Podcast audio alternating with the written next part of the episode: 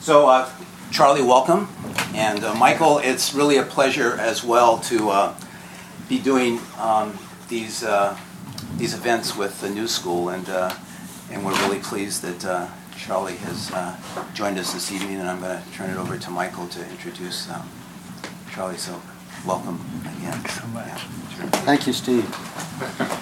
And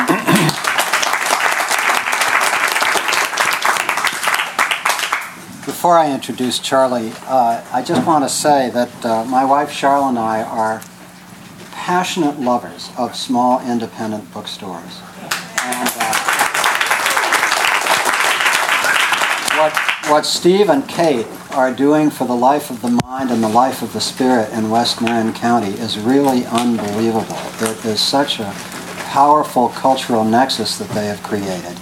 And so we all just bow to you uh, for, uh, for what you're doing for all of us. It's really an honor to do this work with you. So thank you very much. So uh, it is such a joy to be here with uh, all of you, uh, many of whom I know, and uh, old friends, many, and with my beloved friends Charlie and Susan Halpern. Susan, where are you?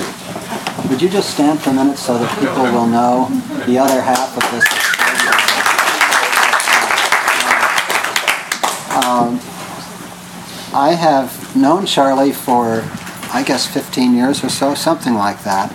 Um, since he uh, came out to walk on the beach with me at Commonweal, because he had just uh, taken over as president of the $300 million Nathan Cummings Foundation, and he was trying to figure out what to do about mind body health.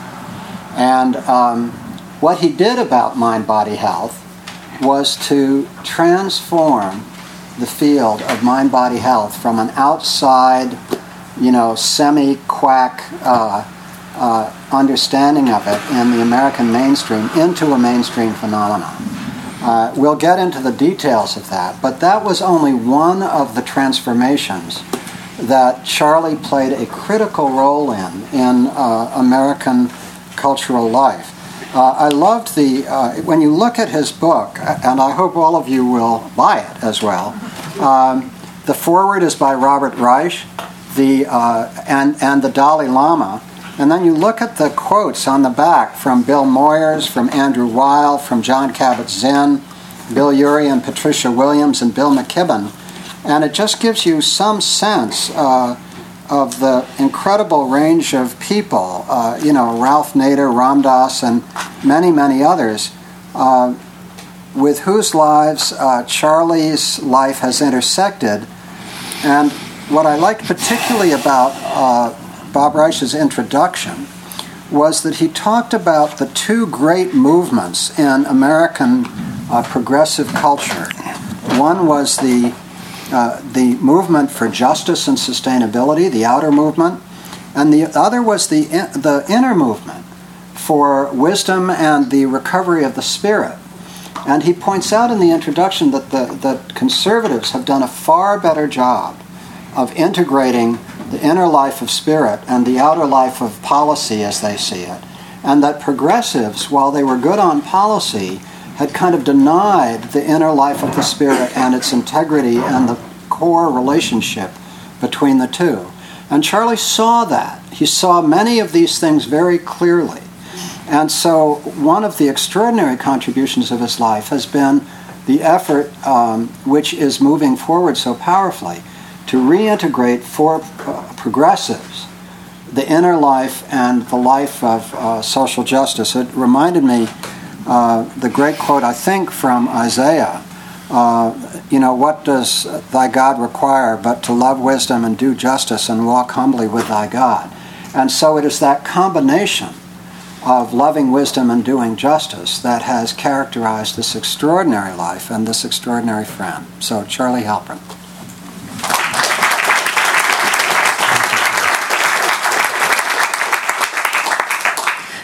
Thank you, Michael, for that uh, very generous introduction. Um, I would say that uh, uh, our collaboration over these 15 years has been one of the joys of my life, and one certainly one of the most fruitful and productive collaborations that I've been involved in. I have deep associations at this point with uh, Point Reyes and with this uh, bookstore and with Commonweal. Um, I first first came to Commonweal 15 years ago. I moved to uh, the East Bay eight years ago, and one of the things I uh, discovered at that point was, uh, with great pleasure, my discovery that we could get to uh, Point Reyes Station in um, just over an hour. What a pleasure! And we've uh, we've driven across what I consider one of the most beautiful drives in the world, across Lucas Valley Road to this place, uh, time and time again, and we've uh, enjoyed uh, the great pleasures of the seashore and this community. And uh, Peter Barnes and the Mesa Refuge have been extremely good friends to us and very generous hosts. Uh, Susan's book, uh, The Etiquette of Illness, and my book uh, would certainly not have been completed, or certainly not, as, not completed when they were, if it hadn't been for uh, the wonderful, quiet, and uh, supportive environment that we had uh, at the Mesa Refuge, five minutes from, from where we're sitting uh, here now. And Commonweal and the New School are, uh, have been uh, a wonderful source of stimulation and support, both when we were living in the East Coast and even more so since we've been out here. So uh, I consider it a real honor and a, a, pleasure to be here with you all tonight talking about my book. I, have been, the last six months uh, have been a, a, period of touring with this book.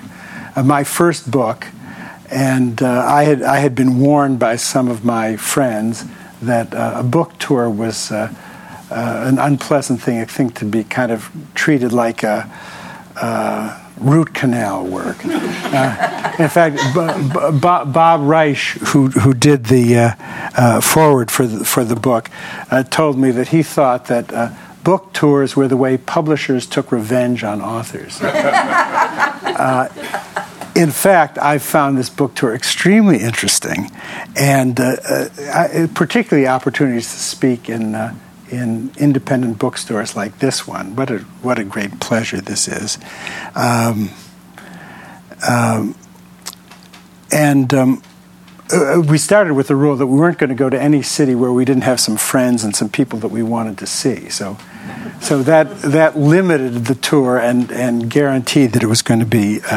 A pleasure. It's also been an opportunity uh, for me to learn. For example, uh, the experience of talking about meditation and inner and inner exploration, inner growth at a place like Harvard Law School or, Col- or Columbia Law School. It's a very interesting and challenging uh, experience, um, and and very much worth doing. And similarly, it's challenging to go to Zen centers and meditation retreat centers and talk to them about social justice and the importance of, of being deeply engaged with. Uh, uh, with the challenges that confront us now. And um, it's been and interesting to this this kind of looking to my I, you can't say left and right because it's looking inward and outward is I suppose uh, more accurate is especially interesting now because meditation and inner and inner work is starting to find a foothold in mainstream institutions, albeit one that is uh, uh, still tentative and uh, uh, some, something that we all have to uh, work at. But the book tour was an opportunity for me really to get into this, to go to not a bookstore like this, but to go to Barnes and Noble at 83rd and Broadway and uh, uh, sit in their little area for readings and tell people we're going to start with a five minute meditation. And right there, on Broadway to lead a meditation was a very it was interesting for me and it was interesting and unusual for the people who were doing this. This is not the way things start there. So what what this book is about, as as uh, Michael uh, has uh, made clear, is is the question of how we can be effective in the world and doing good works in a very challenging time, and to do the inner work that supports that and makes it more sustainable. Making waves and riding the currents. Making waves means the, the work of social activism. I'll describe how I got into the business of making waves uh, in a minute. And then the subtitle Activism and the Practice of Wisdom. So let me, let me start with uh, uh, uh a, story about uh, where I came from, uh, which is I, I was raised in the home of a judge and trained as a lawyer. I went through the elite educational processes, graduating from Yale Law School in 1964, and entering a corporate law practice, which very quickly uh, seemed to me uh, a mistake for me. Just didn't work. And I had an opportunity while I was at that um, law firm. I received a call one day from the chief judge of the Court of Appeals in the District of Columbia uh, and he asked me if I would take a, a, a, case, a pro bono case with no fee, on behalf of a mentally ill person in, in the mental hospital for uh, uh, the District of Columbia. And he wanted me to handle this case in the district court to explore the question of whether there was a right to treatment, a right to receive adequate treatment for a person who is involuntarily confined in a mental hospital. Uh, his theory was that there was a constitutional ar- argument, but he wanted me to explore this. And uh, there was a particular uh, case that he had remanded to the district court, and he gave it to me. My first, my first case that I ever handled. Um, um, before a judge whom I anticipated might be hostile and not very much interested in the rights of mental patients. At this time, the, the legal doctrine was that patients in mental hospitals had virtually no rights. The Constitution did not penetrate the, the walls of the mental hospital. So I walk into the district court. All rise, the bailiff said, cutting our conversation short. I'm a conversation with my client, Charles Rouse. The federal district court for the District of Columbia is now in session. Judge Alexander Holtzoff presiding. I knew that Judge Holtzoff, a crusty old conservative, small, bald, and waspish, had no use for innovative theories and no use for activist judges like Bazelon, the chief judge who had remanded this case. This hearing was a skirmish in a long running battle between the two judges. Judge Holtzoff's head was barely visible above the bench, and the expression on his face suggested that he smelled something disagreeable. As I spoke, he tapped his pencil on the bench in front of him impatiently. I tried to keep my focus, to speak confidently and persuasively. I tried to put the case in context. In this novel case, Your Honor, we will show that my client has been held for three and a half years without treatment after he had been found not guilty by reason of insanity for an offense that carried a maximum sentence of one year. Our expert testimony will show that the hospital's claim to have given him milieu treatment is a sham, that he's been denied his right to have adequate treatment during his incarceration, and he's entitled to be released. How long will your presentation of the case take, counsel? Judge Holtzoff broke, broke in. Probably two days, Judge Holtzoff, I said. Counsel, you'd better think of ways to cut your testimony short. We're a busy court here. While you and the Chief Judge may claim that this case is unique and deserving of special attention, all litigants think that their cases are uniquely important. We have a busy calendar. Realizing that this could become a debacle, I began imagining a confrontation in Bazelon's chambers. You what? He would snarl, his, fist, his face twisted in anger. You didn't present your witness's testimony? There's no record for us to consider? You certainly made a mess of this. Perhaps Abe Fortas, the senior partner in my firm, chose the wrong associate. Perhaps you chose the wrong profession. I looked over at my client, who was slumped down in his chair, visibly deflated, imagining a return to his endless days in the mental hospital. Relax, I whispered. The fight isn't over. There will be more than one round. Well, in fact, there was more than one round. We lost before Judge Holtzoff after I had taken a fairly severe working over. Uh, and then we won in the Court of Appeals, and, uh, and Rouse was released.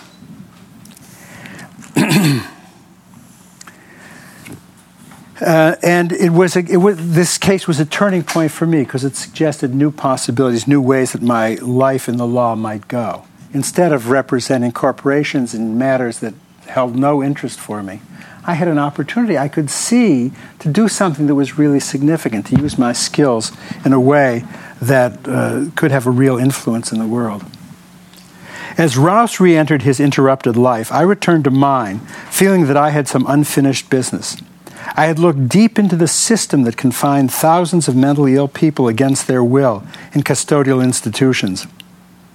No one was challenging these mental hospitals and holding their practices up to constitutional scrutiny. Thurgood Marshall and the NAACP Legal Defense and Education Fund were expanding and enforcing the rights of African Americans. Who was giving comparable attention to the rights of the mentally ill?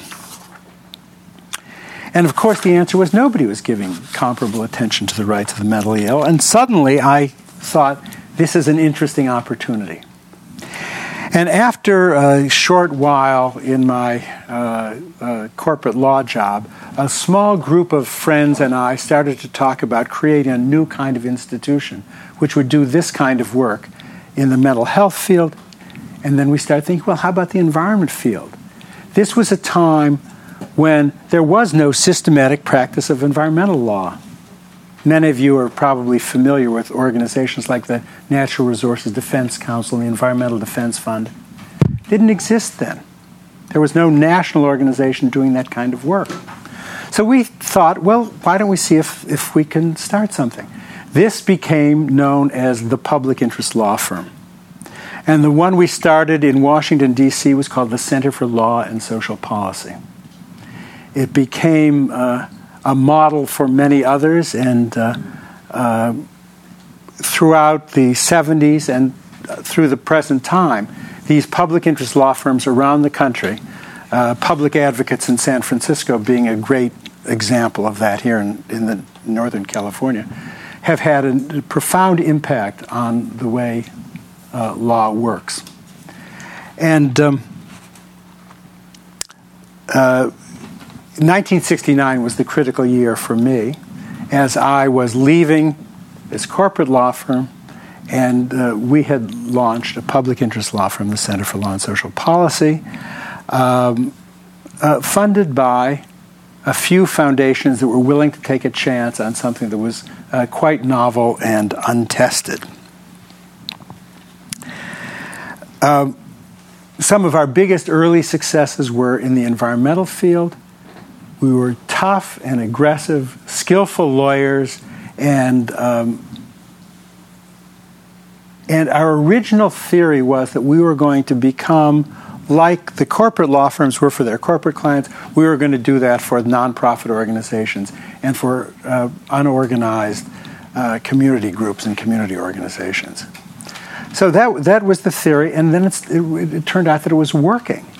Uh, within our, the first six months of our activity, uh, we had uh, challenged uh, seven of the largest oil companies in the world, which were about to build a, a pipeline across Alaska. Um, and uh, we stopped them for four years while they actually went back and looked at the environmental challenges that they were facing and designed a, a pipeline that was at least uh, uh, well thought through from an environmental point of view. Quite startling that they hadn't done that in advance, but they hadn't. It was an exciting time, and during this period, it became clear to us that we were going to have an, we had an opportunity not just to do, to practice a different kind of law for, for a different class of clients, but that also we could start thinking about our lives differently, the way we related to each other, what our organization looked like within the center. And we, we we had, as I say, we had thought of it as a, as a, uh, uh, my, my firm was called Arnold and Porter, the firm that I had practiced with. We thought this was going to be an Arnold and Porter of, for uh, citizen interests, Well, it turned out to be something quite different, and it became quite different because we decided we were not going to look like a law firm. We weren't going to engage with each other. We were going to try to engage with each other as whole people. We brought in a student program. We had 15 students come each semester to participate as interns in this uh, uh, uh, program. It was a very exciting and heady time from an interpersonal and from a community building point of view, as well as from our uh, very successful litigation program. All of this led me, uh, after I had uh, been uh, in the public interest law world in Washington for uh, uh, almost a decade, to go and start a public interest law school in New York City. What an opportunity to start, not only to start a new law school, I was invited to be the first dean, uh, to start a new law school, but with an invitation to redesign cur- the curriculum and the way law was taught so that we would be training lawyers specifically to move into public interest law jobs. This was not going to be just another law school that tried to emulate the, uh, uh, the traditional models. What an exciting opportunity. Uh, and um, we moved up to New York. It was the City University of New York, so that it had uh, public uh, funding behind it, and we really had an extraordinary opportunity. One thing I hadn't fully understood was just how hard uh, this job was going to be. New York City is a very hard place to start anything new. The City University of New York is a tough place. Resources are short, and people people say that uh, um, public institutions of higher education combine the worst features of public bureaucracy and academic bureaucracy. You put those two things together, and you have a system which is not very hospitable to uh, novel approaches. And it was really, it was really wearing me down. Uh, I was trying to lead a law school program that would train whole people, people who would work from their heads and their hearts, who would bring compassion, equanimity, and community to the core of their work. And I often found myself angry and frustrated, at war with the man who had hired me, appalled by the political corruption, misunderstood by the local bar, alienated from some of the students and faculty, frustrated by the uncomprehending bureaucracy, frightened by the lawlessness on the Long Island Expressway. I felt isolated, embattled, and over my head, emotionally, morally, and psychologically. Too many nights I came home exhausted and dejected, falling asleep immediately after dinner with my briefcase full of unread memoranda and curriculum proposals. This was the time when I really started to uh, think about how I could work with inner resources and with outer resources to uh, manage this very difficult situation I found myself in. And in the book, I talk about some of the some of the different strategies I adopted to uh, keep myself centered and balanced and committed to doing this work, this incredibly important work, in what was uh, a hostile and unsupportive uh, environment. So I called a friend of mine who had started a new law school elsewhere and I thought we should have lunch together. Maybe he could warn me about some of the pitfalls so that everything wasn't an unpleasant surprise. Uh, and um, let me describe uh, my uh, conversation with him because it, it, turned out to be also very much a, uh, uh, a turning point. His apartment was in a high rise on the southern edge of Spanish Harlem. In the living room, the main piece of furniture was a wooden platform raised a foot above the floor with a few cushions on it. On the walls hung softly draped painted cloths, pictures of Asian deities and demons locked in combat, arrayed along the sides of fantastic cliffs and mountains. Take your shoes off and sit down while I warm up some sake, he said, leaving me alone in the room to try to figure out where I was and how to comply with his instructions. After taking off my shoes, I, ca- I crawled around on the platform, trying unsuccessfully to arrange a few cushions so they were reasonably comfortable. I wondered if he sat here to read the New York Times with his morning coffee. He came back into the room with a ceramic carafe of sake in two small cups. He had taken off his Savile Row suit coat and put on a silk robe embroidered with Japanese characters.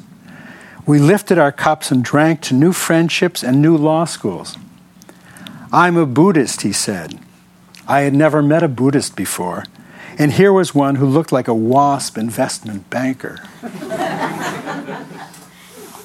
so um, I described my situation to him. He said, You don't have to describe it, you know. Queens and he had started the new law school in Hawaii. They're not really so different, he said. So I basically know what your problem is. And he said, You might try meditation. Does it mean that I have to get into all of this? I asked, pointing to the, the, the thangkas and the statues of demons with their eyes popping out and tongues coiling like corkscrews. No, he said, start with something simple. Get up a little early in the morning. Find a quiet place. Light a candle. Sit comfortably and pay attention to your breath. If thoughts arise, observe them as they come and go. Then bring your attention back to your breath. Do it every morning for 20 minutes. Simple, but not easy. What good, what good will that do me? I asked. Try it, he said. You'll be surprised. This is the essence of Buddhist practice. They've been refining these techniques for 2,500 years. You might find that the simple practice gives you a wonderful, peaceful way to start the day and a quiet place in your mind that you can return to from time to time during your hectic schedule. It can help you to avoid getting locked into polarized arguments. So I tried it, and uh, and and it, it worked. It, you know, it, it, it wasn't perfect, and it didn't keep me out of all confrontations with the chancellor of the City University of New York when he was trying to elbow me into admitting some un- incompetent student to our first year class. But it, it really uh, proved to be helpful. And not only was it helpful in dealing with the stress of this extremely difficult and important job, but it also was something that has stayed with me uh, through the years. And as I started to go more deeply into meditation practice, to start finding my way into retreats with great masters like Thich Nhat Hanh, the first teacher I studied with in a in a in a uh, extended uh, uh, uh situation, it was it was really extremely important to me. Then, after I had been at the law school uh, long enough to earn a sabbatical. Uh, I was approached uh, after I returned from my sabbatical by the family of Nathan Cummings, which was in the process of starting a new foundation. Uh, as Michael said, they had $300 million and they had a, a, general idea of what they wanted to do with this money that their father or grandfather had left to them, but not, not much clarity about it. And uh, they offered me the opportunity to join them as their first foundation president and to help guide them into creating uh, a new foundation. And that was the place where I really had an opportunity to work most fully with the integration of social justice and activism on the one hand, and meditation and inner work on the other. And um, it was in that context that uh, I started to work with Michael and with other people. We set up at a certain point a, a nonprofit called the Center for Contemplative Mind and Society, whose purpose it was was to bring contemplative disciplines and contemplative practice into mainstream institutions, into universities, into the law, into the training of new judges, uh, into journalism, into the corporate world. And that has proved to be uh, extremely uh, interesting and important work. Uh, the culture, the culture is now more open and more receptive uh, to uh, contemplative practice, and we have an opportunity to bring these together into a mature relationship. I call this the, the, the, subtitle Activism and the Practice of Wisdom.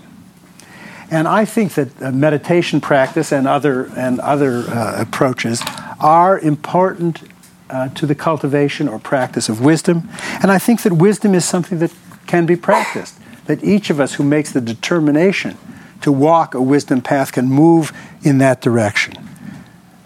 Each of us will not end up at the place of wisdom of the Dalai Lama, but we can all move ourselves along in that uh, direction. And this is, this is the hope I express in the book.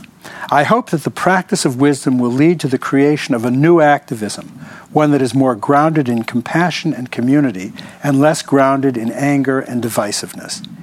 Each person who brings the practice of wisdom to her work can be more effective and balanced, and together we can build organizations and strategies that are more sustainable and less polarizing. So that's what the book is about. And Michael, perhaps those comments or your review of the book will lead you to raise some questions that you want to talk about. I think I'm going to ask you some unexpected questions, Charlie. Um, but let me start with a fundamental one from my observation. Um, you have, as you describe in the book, uh, a long and loving partnership with your wife Susan, uh, and you've known her for a very long time. Hmm. Uh, how old were you when you first met Susan? I believe I was 13 and she was 11. Right. And you met at, uh, you met at a, a, camp in Canada run by her father, is that right? Right. Her parents. Right, by her parents. So, what has been the impact on your life of this long partnership with your wife, Susan?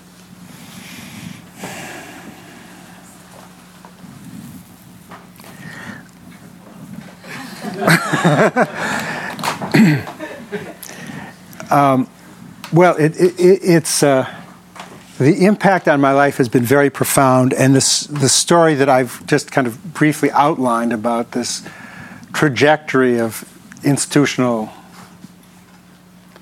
uh, change and creativity uh, would not have happened if it weren't for that partnership. We married very young. We started having children very young, and uh, from the earliest point, she became she was totally supportive of my efforts to push push the boundaries and to uh, follow my values and. Uh, um, ambitions to work for a more social, socially just world. She was 100% behind that and very supportive. Um, she was also very helpful to me in moving from this intensely cognitive, analytic uh, persona that I had. I mean, you know, law school demand really hones a certain set of qualities uh, uh, uh that are analytic and rational and I was very good at that game. And then certain other traits don't either atrophy or never develop at all. Compassion, the relationships of the heart, and Susan was was always reminding me to try to keep these things t- t- in balance. And you know, sometimes it was hard and sometimes it was easy.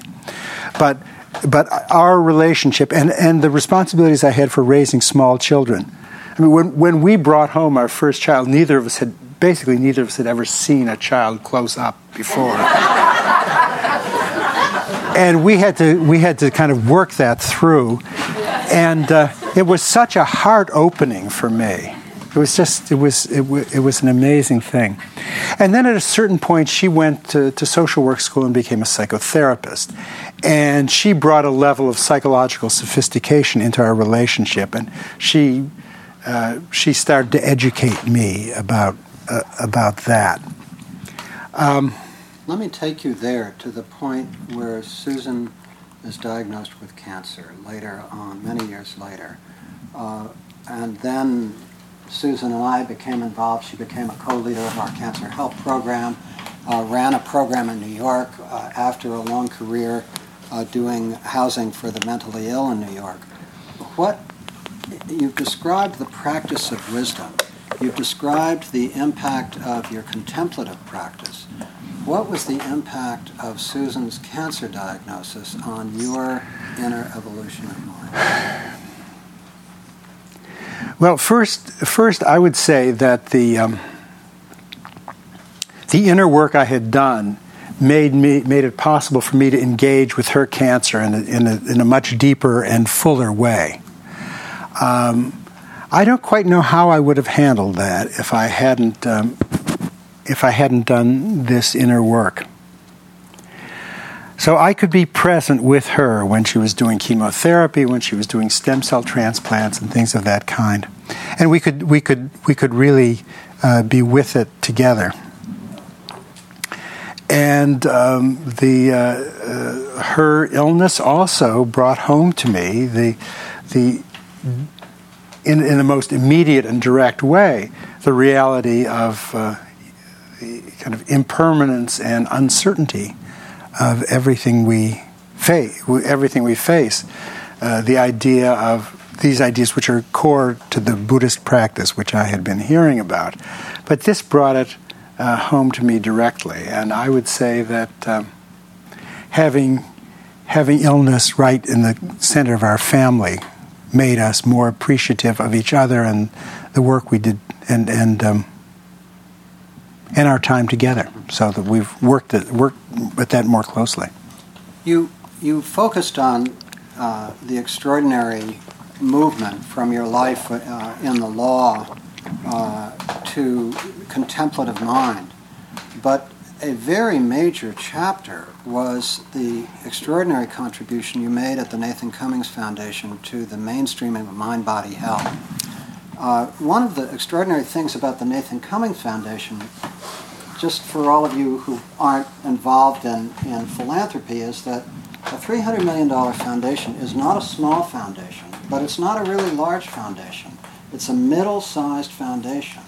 And those of us who've watched philanthropy for a long time have often found that it's those middle-sized foundations that are not wrapped in huge bureaucracies like Ford or Rockefeller, but where you have four or five program officers directly responsible to a president are the places where real movement can take place, but very often they don't.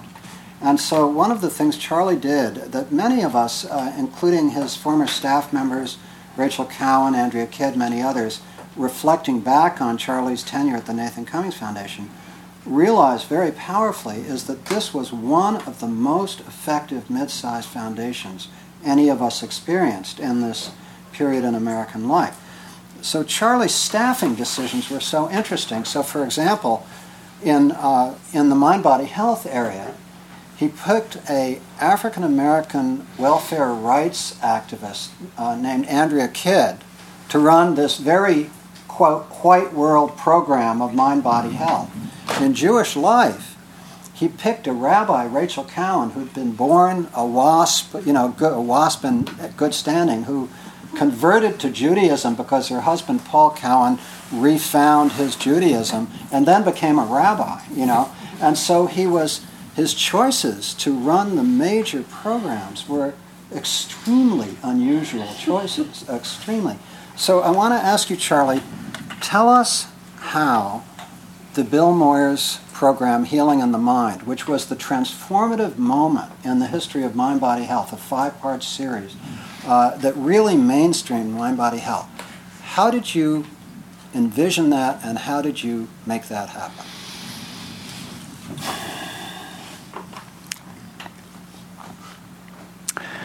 Well, let's see. We, we started making grants for mind body health programs at a time when uh, foundations weren't doing that. And uh, it looked to us like there was this extraordinary opportunity. Interesting things were happening, but they still hadn't reached the level of uh, uh, legitimacy from the point of view of Robert Wood Johnson or or the Rockefeller Foundation. or the foundations that were were really part of the medical establishment. When was that, Charlie? This was in 1990 and what was going on at Commonweal, the, the Cancer Help Program, is one of the things that certainly uh, opened my eyes to this.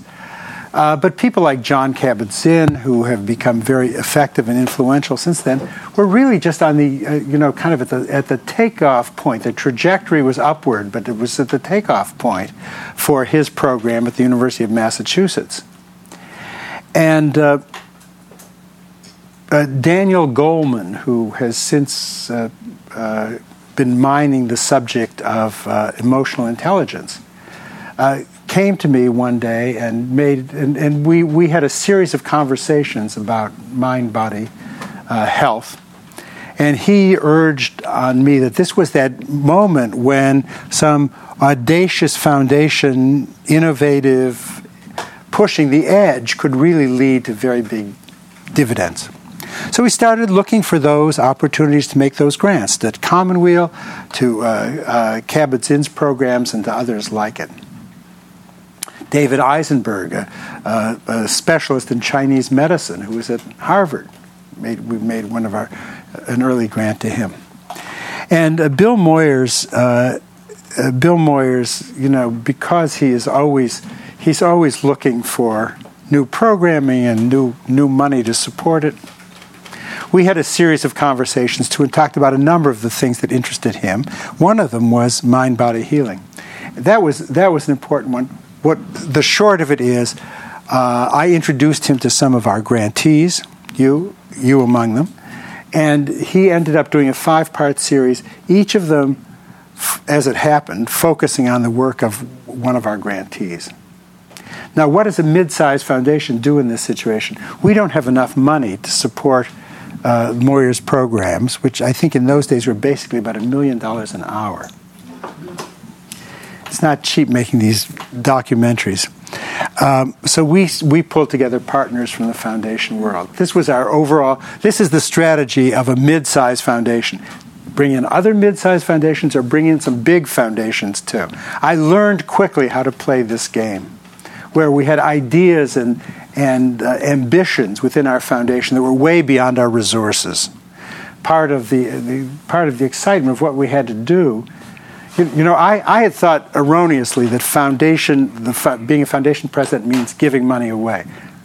Great oversimplification. First of all, the main thing a foundation president does is say no. For every grant we make, we say no 10 times. Uh, second, you've got to manage this huge amount of money. And you, you, you, know, you want to invest it in a responsible way. You want to get the mo- biggest return. You want to make sure that you're not you're not investing in corporations that are doing things that are antithetical to your program objectives. And you have to, if you're particularly, if really for any foundation, you have to persuade other foundations that they want to invest in the things that you think are important. See, I thought, you know, when I was starting the Center for Law and Social Policy, I knew I had to raise money. When I took over as president of the Nathan Cummings Foundation, I didn't think the part of the job was raising money. We had $300 million. But it turns out if we wanted to see a, a program like the Moyers series happen, I had to go out and raise money. And so that was part of what I, I did to make the Moyers series happen. It was. Uh, it was an ex- it's a it's a wonderful series. If you haven't seen it, it's it's still around and it's uh, timely today. And uh, uh and it has had a transformative impact in in medicine. It's I mean it's every it's every grant maker's dream. I mean you know usually you don't get usually you're not sure what your grants accomplish. That one we could be pretty clear about what it accomplished. There's so many things I could ask you, and I want to turn to this very rich audience in a minute. But I, I just want to ask you a final question, uh, which is um, taking you out of the book and into the present pregnant political, ecological moment that we are living in. Uh, uh, a election that we have no idea who is going to uh, win at this moment. Uh, extraordinary environmental, political, and other uh, challenges. Uh, you've had this incredibly discerning capacity to see key emergent themes that you've acted on throughout your life when you look at the present moment, where do you see the greatest opportunities for collective social intervention?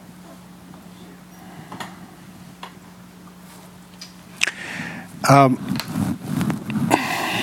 let, let, me start with a, a couple of reflections. First of all, I think that the the in, the book, I, I, make the case for an activism grounded in wisdom. And I think that is, I organize my thoughts around that heading activism grounded in wisdom. I think that the kind of uh, intensity and creativity that we brought to our activism in uh, 19 in the 70s, which was a, a tremendous flowering of uh, nonprofit organizations that were engaged in activist work, from Natural Resources Defense Council to the Puerto Rican Legal Defense Fund um, uh, to Consumers Union uh, to Earthjustice. Um, there, there, there, was a, there was a wonderful uh, range of activities. Though many of those organizations that still exist today are doing business very much in the way they did then. The same kind of uh, intense, adversarial, angry energy, um, the same um, polarized mentality. Um, and I think I think they're going to they will be much more effective if they take a wisdom path. First of all, it means that they the, the, the, that's the way you deal with the burnout problem. The fact that people are not trying to give 70 hours a week to get to act to win it this time round and to once and for all um, overcome the opposition we're not going to we're not going to deal with today's struggles effectively with that mindset. It's not going to happen. You know, the, the biggest the biggest environmental case we could imagine was this Alaska pipeline case that I I uh, mentioned to you. And it was huge, huge, bigger than any. Uh, as David Brower said to us when he brought us the case, he said, "This is the biggest construction project since the construction of the Great Wall of China." Um, but it's a, you know you look at it today from the perspective of the environmental challenges we're facing today. It looks like it's a re, it is a huge and important regional problem, but it's only a regional problem. It's not like global warming. And maybe our tough adversarial approach worked then, although I suggest in the book that that may, because we didn't see this as part of the global, the global issue of um, uh, reliance on fossil fuels and this incredibly profligate way of life we have in America. Because we didn't see this in that larger context, uh, we probably uh, weren't as effective as we could be when you look at the larger problem. But if you're dealing with global warming, global climate disruption, you can't even begin to think of things in, in these kinds of compartmentalized ways and thinking that we're the good guys, we've got the answers, and, and, and, and the oil companies are the bad guys. We're all in this mess together. And as soon as we can, now that doesn't mean that we give up our activism or our ideals, but it means that we go about, we bring wisdom into our uh, development of strategies and the way we uh, think of our, uh, our work and our world.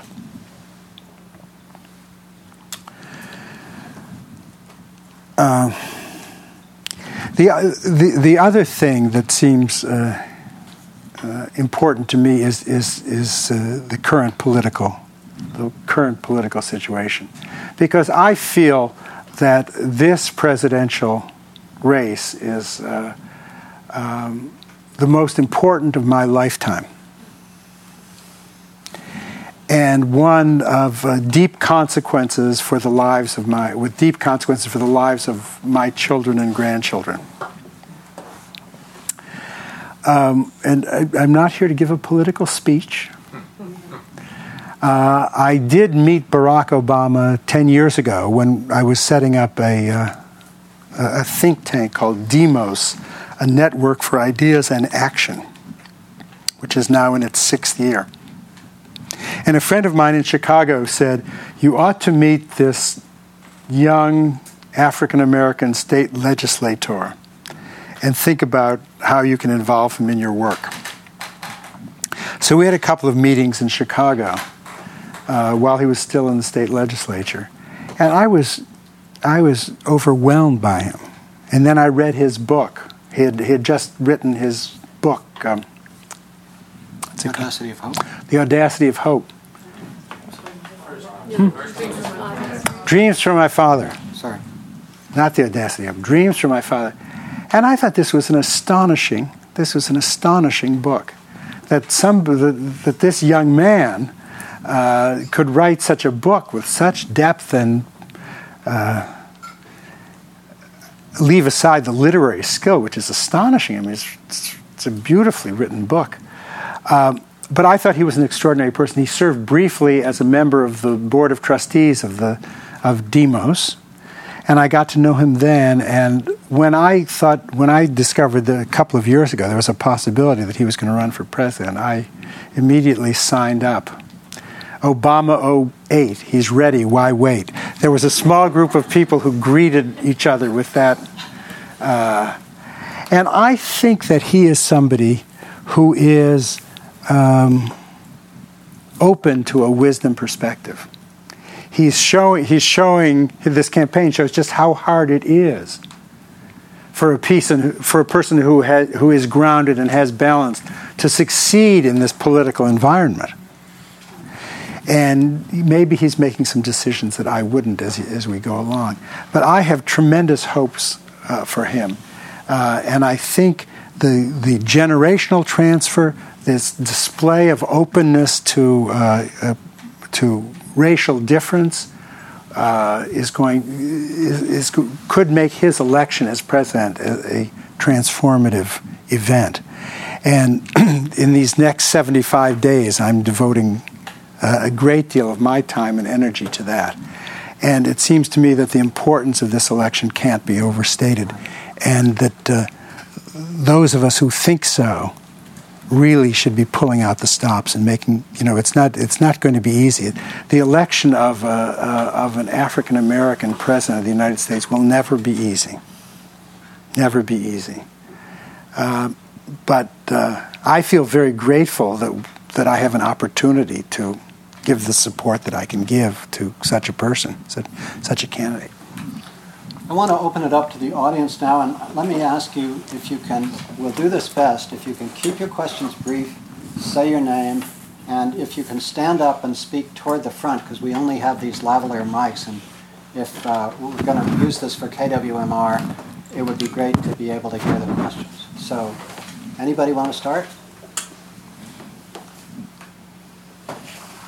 Yes.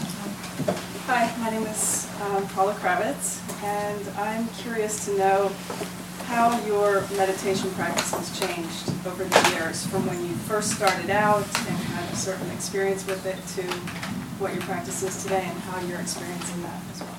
So the question, Charlie, is how your meditation practice changed over the years. Thank you. Uh, uh, my meditation began. I, I, read you these simple instructions I got, and that's how I started meditating. And for several years, that's all I did. And I viewed it as a way of staying balanced, staying centered, dealing with the stresses of a very of an unusually difficult job. Um, and then gradually, I came to realize as I started to come across really wise and experienced teachers and to do meditation not just 20 minutes a day, but to spend a week in silence with some teaching and supervision, I found that my meditation was really opening opening me to the idea of then the possibility of wisdom. This is something that grew out of my meditation practice. I don't see how anyone can aspire to wisdom and live at the pace of conventional life working 50, 60 hours a week, having uh, a constant barrage of information and media noise coming at us, we have to be able to pull back from that and do it in a systematic way, I think. And I came to see that. I describe it in the book. In these longer retreats, there's no question that a catalytic experience for me, too, was to spend 10 days with the Dalai Lama in Dharamsala. This was one of the things that my work in the foundation did. Some of you may have read a book called The Jew in the Lotus by Roger Kamenetz. Uh, well, I, I, was in that room with this group of rabbis and monks and His Holiness. and it was extraordinary for me. I mean, I had I had run into uh, uh, the exceptional brilliance of Harvard and Yale professors, but I had never had been exposed to someone like the Dalai Lama, and that. Uh, uh and from and I tied that into my meditation experience, and that opened up to me as I uh, the possibility of of uh, being on that path. Charlie's being very modest. He wasn't only in the room, he commissioned Roger Kamenetz to write The Jew in the Lotus and set up the whole set of meetings with the Dalai Lama. So this is a, an act of, of uh, the kind of modesty that uh, one finds with Charlie a lot. Other questions and comments, please? Yes, please.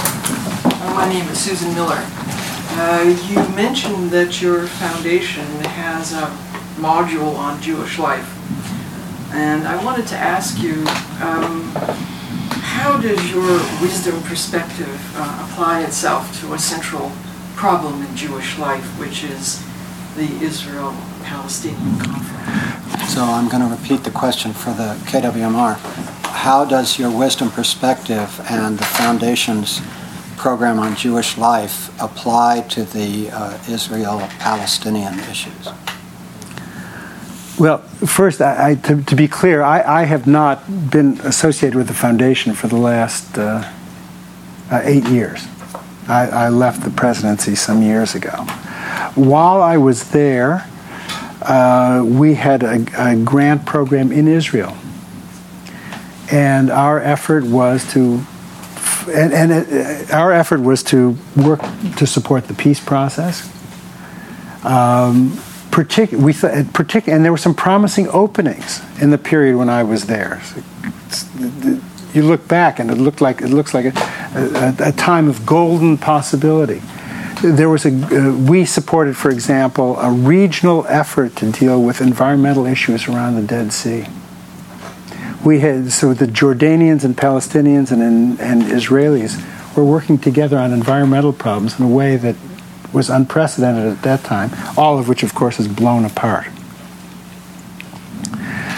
Um, but the work we were doing then, uh, I think, is, is the direction which any effort has to take at this time, which is to look for what is common among people, to make, to make connections uh, among people, and to uh, bring to bear on the um,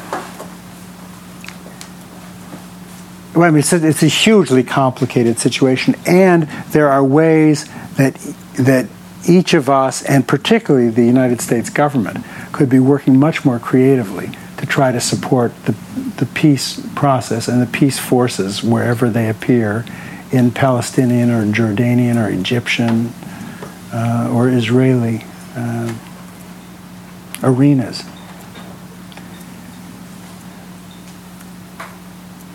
Other questions? I, I, just just one other thing I, I, wanted to add add to that is is that what, what I've said about uh, that particularly intractable problem has got to be true of the uh, the other amazingly complicated and difficult diplomatic challenges we face from Zimbabwe to Georgia to bring a, a wisdom perspective to our foreign policy is it, it's hard to imagine after the the eight years we've just lived through. But it, it is a possibility, and it doesn't just mean going back to uh, to, to uh, the Clinton doctrine or anything of that sort. Before I take the next question, one question I want to interpose, and I'm not sure we can solve this, but I just want to say it. You speak as though it's possible to know what wisdom is. And you also speak as though wisdom brings a substantive policy orientation to complex issues. And I'm just not sure either of those things are true. I'm not sure that it is easy to know what wisdom is, and I particularly am not sure that wisdom has a single policy valence. Uh, my view of wisdom is that wisdom is held by people with tremendously different political perspectives, and that if it if it has any common content, which I think we'd agree on, It is the search for common ground. But that to suggest that the practice of wisdom somehow enables us to disentangle complex policy issues in a specifically better way, as opposed to simply a, a process improvement. I'm not sure if I hear you right that I would go beyond its value for process. I'm not sure that it brings any substantive insight into any specific policy issue. Well, I think, Michael, that I didn't mean to make as broad a claim for for my understanding of wisdom, and in fact, I think I have much more of a of a, a process answer too. Uh, I've suggested in in uh, the book that as wisdom practice develops, clarity of vision emerges. Yes. Wisdom practice makes the interconnection of all people more, impa- more apparent.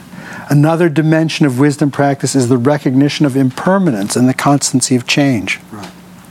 So if you have if you have this heightened clarity and this sense of interbeing, as to use Thich Nhat Hanh's term, and the recognition of impermanence and a sense, and a kind of humility in approaching these things, that is to me a, a, a wisdom perspective that is invaluable in dealing with the problem in Israel or the other challenges in the globe, which are some diplomatic and some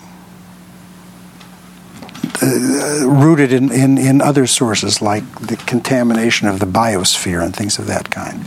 But I, that's the claim I'm making. Okay, that and that's useful to me because yeah. I misunderstood how far, in your response to the question about Israel, you were willing to push the value of wisdom and disentangling it. Your, your claim is that it, the heightened awareness will help facilitate the finding of a solution as opposed to the wisdom that leads you to a to discern a specific path whereas somebody with a very different political agenda also with wisdom might arrive at a completely different answer to it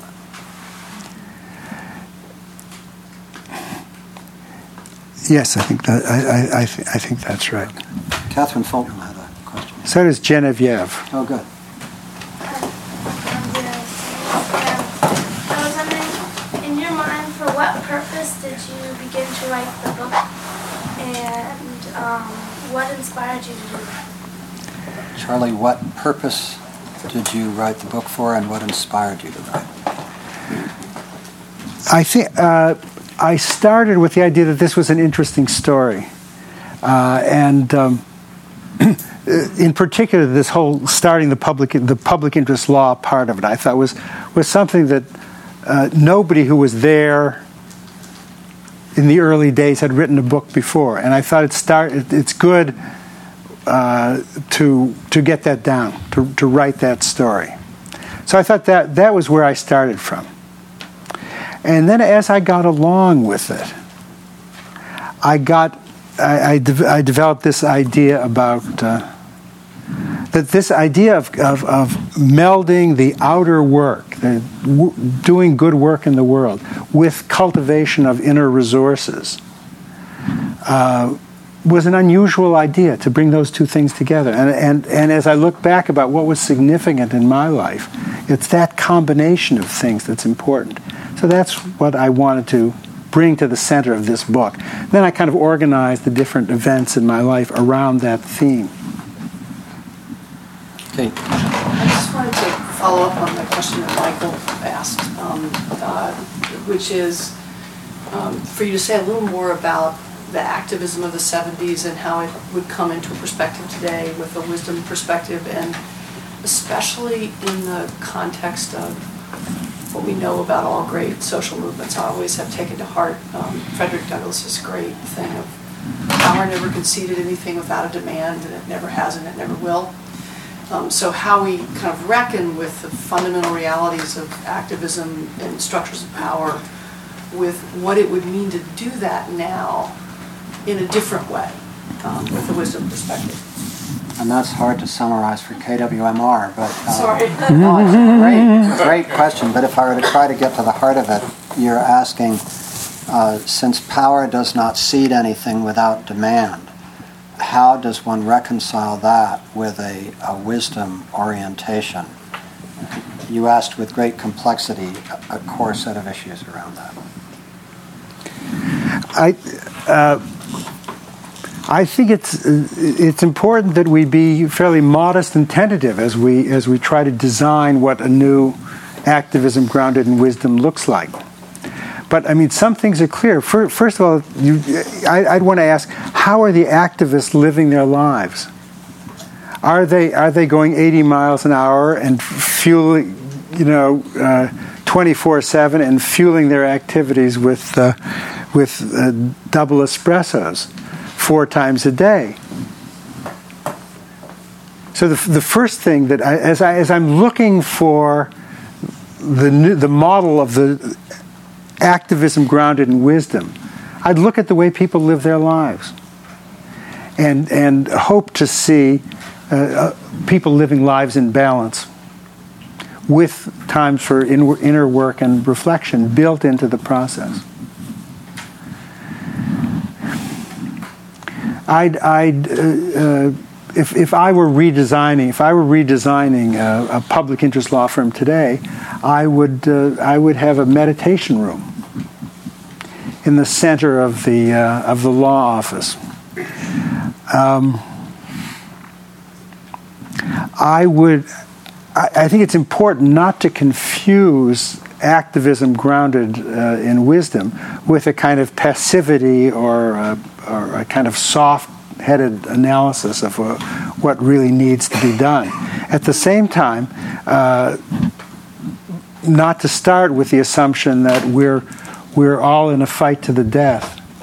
I was, I when I was at the Center for Law and Social Policy, I had this really, uh, I think it's a, a really uh, polarized view of the world, and I, I ignored some basic facts about how intertwined our public interest law firm was with a lot of the corporations and the corporate law firms that were our adversaries. And if, I think if I had a fuller and richer recognition of those complicated relationships, I think I would have I would have carried myself differently. We all would have carried ourselves differently, and we would have. Uh, our demeanor would have created new opportunities for collaboration that uh, that weren't present. So sometimes the changes are going to be fairly subtle, but uh, other times they'll be clearly recognizable and say, yes, that's the kind of thing we want to be working for. And if I were the head of a major national environmental organization, I'd be work I'd be trying to steer in that direction. Try, really start asking ourselves the question: What would it mean? How would we alter our organ, our operations if we wanted to have a program that is more grounded in collaboration and a sense of community and less grounded in anger and fear? What would it look like, and how would we move from where we are to where we want to be? Let's take one last question, and then we can socialize a little bit in the back. Yes, ma'am. Um, you've spoken about um, pathways to wisdom, processes, examples people's lives. And I was really excited when I saw someone was coming to speak on wisdom. And it seems to be a kind of an ethereal thing to me. So is it a, is there a way that you can define with clarity exactly what wisdom means once it is achieved? I think you told us how to utilize a process of cooperation rather than, adversary positions. And I understand that, and that's absolutely correct in my mind. But I would love to know with clarity just exactly what the definition of wisdom is when one achieves it. So the question is, what, what, what, with, what with clarity is the definition of wisdom? Where is wisdom found? I, I, I'm afraid I have to. I, I, I, can't, I can't give you a clear answer of what wisdom looks like once it's achieved. I really see, I see it much more. May, maybe when maybe when I have a little more of it myself, I'll be able to answer better. But I see wisdom as a process. I do see it that way. Is that is that we we can each we, we can become more wise in our relationships with our immediate circle of friends and our dealing with, with the great political questions. We can all become wiser. And I do see that as a process, that we see things more clearly. We're less hampered by fixed ideas that, that uh, aren't well grounded and that limit our capacity to see the world. We see our interconnections with people. We don't see ourselves in the same kind of isolation that we uh, atomized way we, we tend to uh, today. And we keep working at it. We, and we look for people. We say, oh, that person is a wise person. We all know wise people. See, and we say, well, what is there about that person? What are the qualities that we like and admire in them? What is it that so many people respond to in the Dalai Lama? What is there in his humility, his humor, his attention, his presence, the way he listens as much as the way he talks? We say, that is a wise person. I, I, I want to move in the direction that he's in. And uh, for, the pre- for the present, I think the most important thing is for each of us to bring wisdom back into our lives as something that we care about. I mean, it's astonishing to me that wisdom as a notion has almost disappeared people don't talk about it anymore. It's kind of embarrassing. When I walk into the uh, Boalt Hall Law School in Berkeley, I walk in under a, a, a, a, large sign, the letters are this high, that says, We should all be studying wisdom. We, we are here to study wisdom. It's, it's at a law school. We are here to study wisdom so that we can order the affairs of mankind, it says, uh, the order the affairs of mankind with wisdom. So you think, well, here's a law school. If, if I'm interested in wisdom, here's a place where I'd come to get an answer to your question. You'd be disappointed. Is there any course? Is, I, I went through the catalog. Is there a course that has the word wisdom in the title? And you go to the philosophy, look in the philosophy department catalog too, and look for a course that has wisdom in the title. Doesn't exist. So I think before we can give an answer to your probing question, we have we have to do uh, some work, and we can all agree that we should do that work. Charlie Halpern, to do justice, to love wisdom, to walk with humility, with the divine force within us all. Thank you for your work. Thank you for supporting such an incredible network of people and organizations all over the country and around the world. And thanks to Point Reyes Books for a great evening together. So.